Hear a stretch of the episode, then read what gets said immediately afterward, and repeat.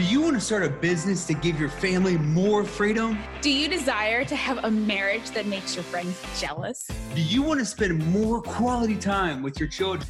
We are your hosts, Matt and Jocelyn Woodruff, and we cannot wait to share this journey with you. Welcome to our family-friendly podcast. Join our conversations where we talk about how to build a business that will give us the freedom we choose. Welcome to the Family Life Movement Podcast.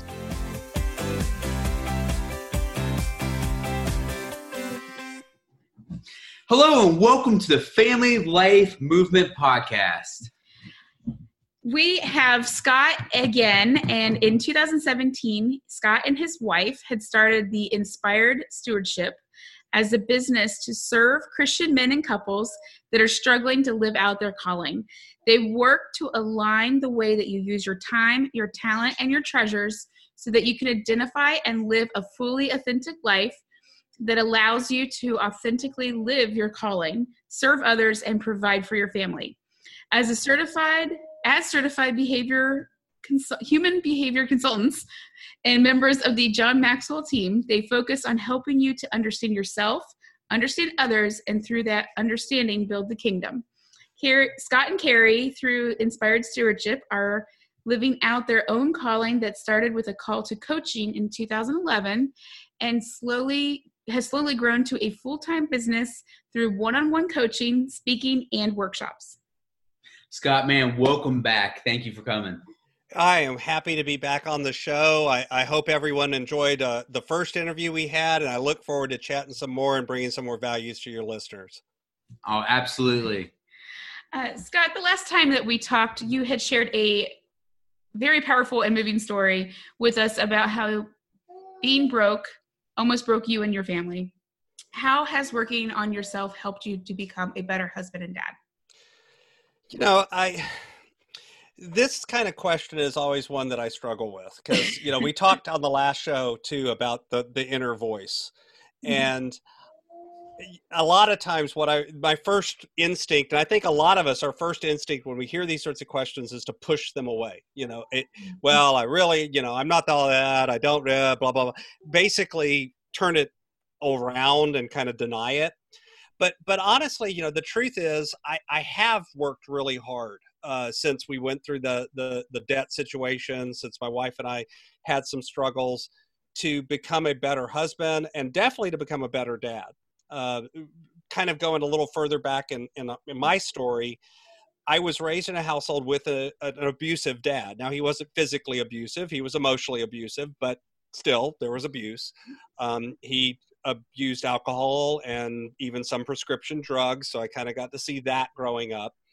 And that definitely had an impact on me. I, I honestly can remember my dad saying, "I love you" to me one time in my entire life. I'm sure he said it more than that, but I only have one memory of him saying that. And that memory actually came about because I asked him. I told him, "I've never heard you say I love you." And his answer to that was, "Of course I love you, son."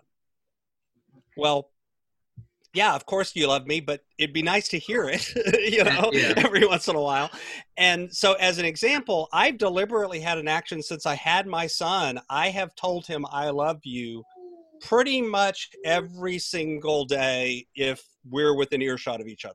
Mm-hmm. Um, I make a very deliberate action to say, he's sixteen now and he's bigger than me by a lot. You know? And I still, you know, I say, "I love you, son." He still gives me hugs. I still give him hugs. Uh, you know, he's, he, I say, "I love you, son," in front of his friends. He says, "I love you, dad." You know, it's not embarrassing to him. It's normal. Why? Because I, I said, I'm not going to, you know, there's things about my dad I love, and, you know, and I love my dad. And there's things about him that I look at and I go, man, I really take that away from him. And I'm so glad I learned that lesson from him and something that I can do and I can emulate him in some ways. But there's also some things where I very deliberately said, I'm not going to do that. Okay. So I, exam, another example in nineteen ninety-six was, I believe, the last time I've really had a drink of alcohol. Why? Because I used to drink. And then one day I realized that I was starting to want a drink and feel like I needed it, as opposed to I was just having a social drink. at that point, I literally called my wife because I, I drove to work. I was thinking that in the morning. I drove to work, called my wife and said, before I get home, there's no more alcohol in the house. Get rid of all of it. Um, she took it all to her, to my in-laws and gave it to them. And we just don't have alcohol around because I don't want to go down that road. So I definitely have done some things where I've seen some examples and I picked and choosed. And I've said, you know, this is an example of something my dad did. He he was a small business owner. He ran a great small business. A lot of what I do in business, I learned to emulate from him and take those good things. I don't have to reject everything, but I also can deliberately reject some of those things that I've seen that weren't worthy of emulation as well. Man, I love that. You already touched on it a hair, but I would love to hear some of the other strategies you've used to develop yourself, not only just yourself, uh, because we all know that you can't fill somebody else fill somebody else up if you're on empty, if you're running on empty. Mm-hmm. So I would love to hear how you have used some different strategies to develop yourself, but not only yourself, your family and your business as well. So a lot of that, you know, it comes down to deliberate, intentional action. Uh, as you said, that's kind of what I was framing there. And the first thing is an example of that. You know, it, it's, I've deliberately, I've reflected and I've said, I'm going to take this from my dad. I'm going to leave this behind.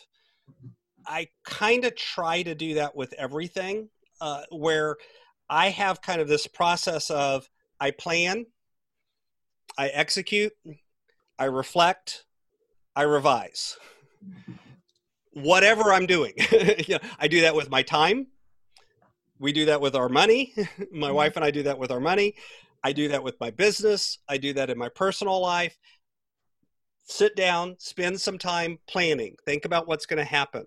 We can talk more about what planning looks like. Uh, and I can expand on that because here's the, here's the truth. When I say plan, most people will go, oh yeah, I do that. No, you don't. Okay. A lot of times what people call planning isn't planning, it's wishing. There's a big difference. Mm. But sometimes you sit down and you do some planning, you you you work on that. Then you implement, execute, do something. Because in doing something, you get data back, you get information back, you find out, did it work, did it not work, what went well, what didn't. Okay. Then reflect, because after you did, great, you got data, but if you never actually think about what the heck just happened, the data is useless. You, you don't, you didn't learn anything. Okay. So you got to reflect on what you did, think about it, and then you revise and refine and try it again and experiment. So I'm a science person. I have a background in science. So I talk about running experiments all the time. Love that. Love because that. Here's the cool thing. When experiments fail, all you did is got data. You know yep. What doesn't work. Try it again. You know, yep. Where if I try something and I'm thinking, if it becomes really, you know, again, we talked about the three P's last time. If it becomes something that's really, you know, this is my business. I can't, this can't fail. It's got to be, then it's really hard to do anything and you get frozen. But if I'm just running an experiment and getting some data, well, it's a little easier. So I, I run experiments all the time. And plan it, execute it, reflect, revise. The other piece that I'll throw out there is, in my case, I'm a reader. Mm-hmm. So like typically I read anywhere from twenty to fifty nonfiction books a year. Wow. I've actually it. slowed down. I used to read fifty or sixty. I've now slowed down and I tend to read twenty or thirty because I'm trying to put more into practice. And so I'm spending more time reading and then implementing as opposed to just consuming. Uh, but I've read, I mean, the list of nonfiction books that I've read is really long. And that's another, it got to the point where I was a manager. I, I led a team of managers. So the, the people that reported to me all had people reporting to them when I worked for, for the uh, testing company. And so my managers would come in with a problem. And they would literally start the conversation with, I know you're going to recommend a book, but other than the book, you know, because inevitably they were leaving with a book, you know, it was going to, so they just kind of started the conversation with, I know there's going to be a book for me to read, but other than that, you know, what, else? What can I do right yeah. now? You know, let's just kind of cut to the, but, but the truth is for me, it's reading. It doesn't have to be reading. You can do it with video. You can do it with audio. You can, do, you know, there's courses out there. There's, I mean, this is one of the beauties of today's world. There's a million ways. You know, Harvard's entire curriculum is online. So honestly, if you want to learn what they teach at Harvard, you can go watch classes for free. Okay. At Harvard, you know, major university. Yeah, you don't get a degree. They don't hand you the piece of paper at the end. But if what you're after is the knowledge, you can find it. It's out there. So part of that too is that deliberate action of finding things that I want to learn and then go mine the world for that information because it's there. Okay, you can find it.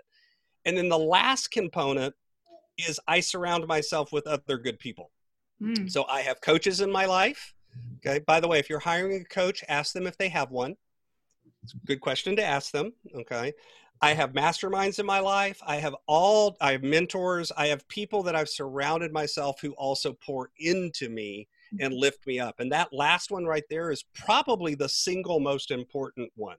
Because uh, it's all well and good to say, I'm going to pull myself up by my bootstraps, but it's a lot easier if there's other people pulling with you. Yep. That's a good point. That's great. Um, all right. So you are, have been raising a family, working and building a business, and that takes up a lot of time. Um, I'm in the middle of that right now, working full time, raising a family and trying to build a business. What are, what are some of the ways that you have learned to how to manage your time um, when you're building those build, building the now, business? I, Obviously, this is an area where I do a lot of coaching in. Yeah. Is is and, and the first thing that I always tell people is this. You can't manage time. I love that. You can't. Okay. It's I love that we use that expression because it's a complete stop and think about what that means. Okay. To manage something is to kind of control it, right? Yeah. Well, guess what? Here's what, if you think you can manage time, make time stop passing right now. Go for it. Let me know how that works out for you. Okay.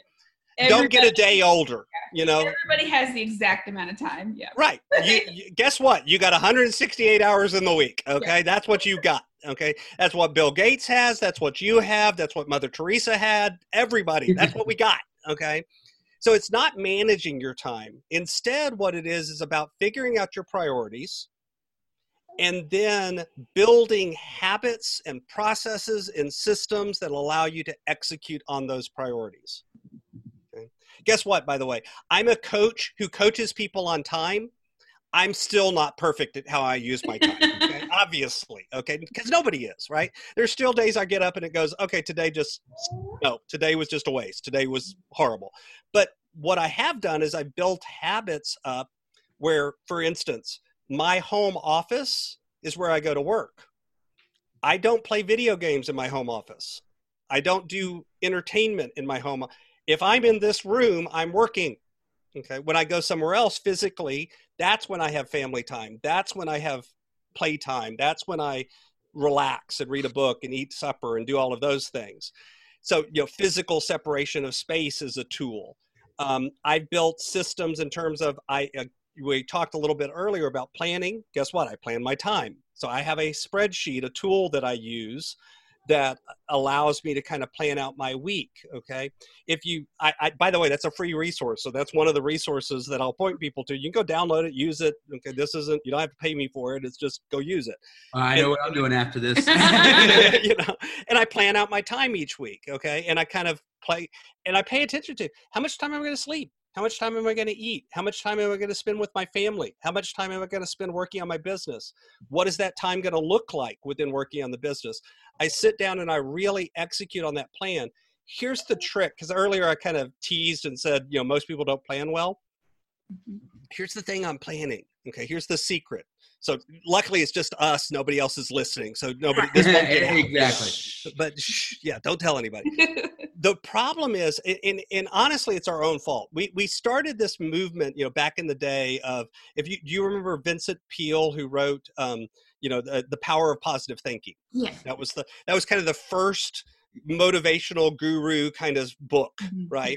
And he talked about how visualize yourself, you know, succeeding and, you know, and, and the power of your positive thoughts will make it happen. And then, you know, a few decades later, they called that The Secret and they rebranded it and they sold the exact same message all over again. Okay. It, it you know, interesting how that happens, but it, it, you know, it really is kind of the same thing. The, you know, the affirmations, you put out the positive energy, positive energy comes back to you. okay, there's actually some truth to that. But it turns out that that by itself really only moves you a little ways. The real power in planning comes from, there's actually an acronym for this, and there's a tool out there where you can you talk about having the wish, the outcome, the obstacle, and then the plan. So that's W O O P, whoop. Okay, you whoop it. So the wish is kind of the, what do I really, you know, what's the dream, right? The outcome is great. Why? What's, what comes out of it? What's in it for you? The obstacle is, start thinking about all of the things that hold you back from getting that, and make a list.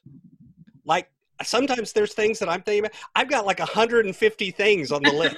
Okay, yeah. A lot, you know, and a lot of times they're internal things. Things like, you know, I don't believe that I could do it. I don't believe that I'm worthy. I believe that I have, you know, A D D and that keeps me from doing it. I believe that I, whatever, right? You have these limiting beliefs that we create for ourselves, that we, that there are obstacles that hold us back. And then the last part, the plan piece, is now create an if-then statement. If this obstacle arises, and put the actual obstacle in there. So if I get distracted by something that's going on, I will, what's the action you're going to take? You know, I will turn off the distraction. I will put on noise canceling headphones. Mm-hmm. I will get up and take a walk. I don't know, you know, what, one of those, all of those, right? The other thing, remember, experiments. So try one, see if it works. Does it? Try something else. Okay. But you come up with these if-then statements for the obstacles. And by the way, I'm cramming like fourteen million hours of research into like five minutes. So there's a lot more to this, and you can really get into it. But you you create those if-then, those those statements that create a, an intention about what you're going to do. That's actually what they're called. And by doing that, now when an obstacle comes up, you're more likely to execute. You know, you almost plug in and go, oh yeah, I'm supposed to do this. And you put on the headphones, or, oh yeah, I'm supposed to do this. And you do whatever. Here's the really cool thing. Even if an obstacle that isn't on your list comes up, you're still actually more likely to do something in response, because it kind of programs your brain to come up with these things. Mm-hmm. And, and you begin to just, and you just start to see obstacles as something to overcome, as opposed to something that makes you go, well, I just can't do it. I guess I'm a failure. And you're right back to the three P's that we talked about last week. Man, I absolutely love this. Love the, the inspiration and the encouragement that you're giving, the whoosh. That's definitely something that we are going to, or that I'm going to, I, sh- I guess I shouldn't speak for her, or whoop, uh, whoop. Is something that. Yeah, it's not definitely... whoop, there it is, though. You don't, you don't break into song. Don't, whoop, don't do there that. There it is. Sidetrack. I really Thank didn't you. want you to do that. It's okay. Uh, but one of the things that people really struggle with is this idea of work-life balance. And you, you touched on it a little bit about, you have a room for stuff and you leave your work within your work work. You, mm-hmm. you, you leave your family and, and, and your supper, you know, your eating table. You, you've got a, a, a place assigned for each one of your activities. Uh, and it goes right into uh, your plan. And that seems like it's become the secret to success. What, how have you been intentional about balancing out business and family? What are some other strategies that you can give to us and our listeners about making sure that stuff happens? So let me kind of give you, I, I'm going to do another secret. So again, nobody tell anybody, okay? This is all secret stuff. So you, you know, here, here, here's another one of those secrets. Just like I, a minute ago, I said, you can't manage time. Here's another one of those great, insightful things. There's no such thing as work-life balance. Okay. I knew you were going to say that. I myth. totally agree, but I knew you were going to say that. Absolutely. I, it's another one of those, I don't know, it's like Hallmark greeting cards, you know, has conspired to create our life story, you know, manage time, work-life balance, you know. But in another way there is, okay? Now here's the here's the myth part. Usually when someone says, work-life balance, what they mean is every component of their life is equal. I spend as much time with my kids as I do at work, as I do with my husband, as I do with my best friend, as I do at my church, as I do in my volunteer activities, as I do it, you know, and there's not enough hours in the day. Yeah. Okay. You can't possibly balance, if you mean equal, all of those components of your life. Nobody can. Okay. Here's the interesting thing. Balance is a dynamic process. If you don't believe me, everybody who's listening, if you're not driving, if you're driving, don't do this. But next time you get somewhere, stand on one foot and just do that for a couple of minutes and tell me whether you can do that and stand perfectly still. Nope. Nope. Nope. You move, right? You, you shift back and forth, you wiggle, you do all of these things. That's how you maintain balance. You maintain balance by being in motion. It's a dynamic process. It's easier. Don't believe me? Think about riding a bike. Mm-hmm. When you ride a bike, you, you tell the kids, right? You know, you're you're teaching a young kid to ride the bike, and you keep telling them, keep pedaling, keep moving, keep moving. It's easier to balance while you're moving. And same thing for work-life balance. And as soon as the they stop, that, they fall over. And if they stop, they fall over, right? And then you have the scraped knees, and you got to deal with that, and you know, and, you get, and then the whole conversation is get back on the bike, try again, you know. Yeah, but uh, we we've all got young kids. You know, if you got young kids around, you know exactly what I'm talking about. But it it the, the truth is, what it is is you have to realize that the same thing is true of your work and your life. So there are times where, you know, I'm over in the studio late at night doing a podcast episode, working on something, meeting with a client, whatever. There are other days where I'm at my son's football game, you know, and guess what? If a client wants to schedule a time when I'm supposed to be at my son's football game, I'm not available. Mm-hmm. It doesn't even show up on my calendar. You can't book that time. Okay. You call me, I'm not answering, you know, I'll call you later. It's okay. If, if that's not good for you, I'm not the right coach for you, you know, but by putting up those boundaries and by being deliberate about carving out the time for those things that I want to carve out, mm-hmm. it allows me to have work-life balance in that I still spend time with my wife. I still still spend time with my son. And it's very deliberate time, and it's very quality time, and it's the most important time. You know, I sat in the cold stadium at my son's band contest with like eight other people. There was like nobody there. You know, it was their during the day contest. Most people had to work. Mm-hmm. It was on a weekday. Guess what? I carved out time on my block, put a big block on my calendar and said, I'm driving to my son's contest today, you know, and you can't schedule a call today. And that's okay. And guess what? My clients all survived. They all called the next day. It's fine. You know, it's not a big deal. um, you know, it, so it works, but you have to be deliberate and intentional about it. And the balance comes about in that intentionality of putting those blocks in and making commitments to them and making sure that you protect the time that's sacred to you. Know your values, know your priorities, put those things down first. You know, some family vacation, family time, those things go on my calendar first. You know, everything else comes in second, if that makes sense. That totally makes sense on a uh, logical level. In practice, it can be challenging sometimes. Absolutely, it can, because life is messy. Okay. Right. um, but again, if you do it and you hit eighty percent, it's better than you got today. Yeah, yeah, yeah. Okay. If you do it and you hit fifty percent, it's still better than you got today. You know what I mean? If if you're struggling in this area, start making baby steps. Okay. Guess what? We're graded on a curve. You know, it, it's like in school, right? You're graded yeah, on a curve. Yeah. It, it, this is not pass-fail. You know, we're, we're graded on a curve. And and at the end of the day, the the coaching group that I'm part of, we have this phrase that every time we say it, we've actually turned it into like the, the, the drinking game. Now, of course, I'm drinking water, but we still turn it into the drinking game. So, and that is, it's about progress, not perfect. Mm-hmm. You know, if it's a little better today than it was yesterday, you're moving in the right direction. And if it's even better tomorrow, you're moving in the right direction. Thank you. That, that helps uh-huh. For sure. Thank you for listening to the Family Life Movement Podcast. I hope you had as much fun as we did.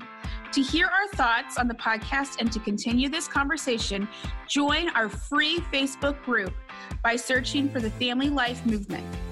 See the show notes for links to our guest social media and websites, and any resources that were mentioned will also be linked in the show notes. Also, if you're enjoying the podcast, please go rate and review and send us a screenshot, and we will send you a special access gift. Join us next time for more conversations, tips, and tricks on growing your business around your family. Thanks for joining us and have a great day.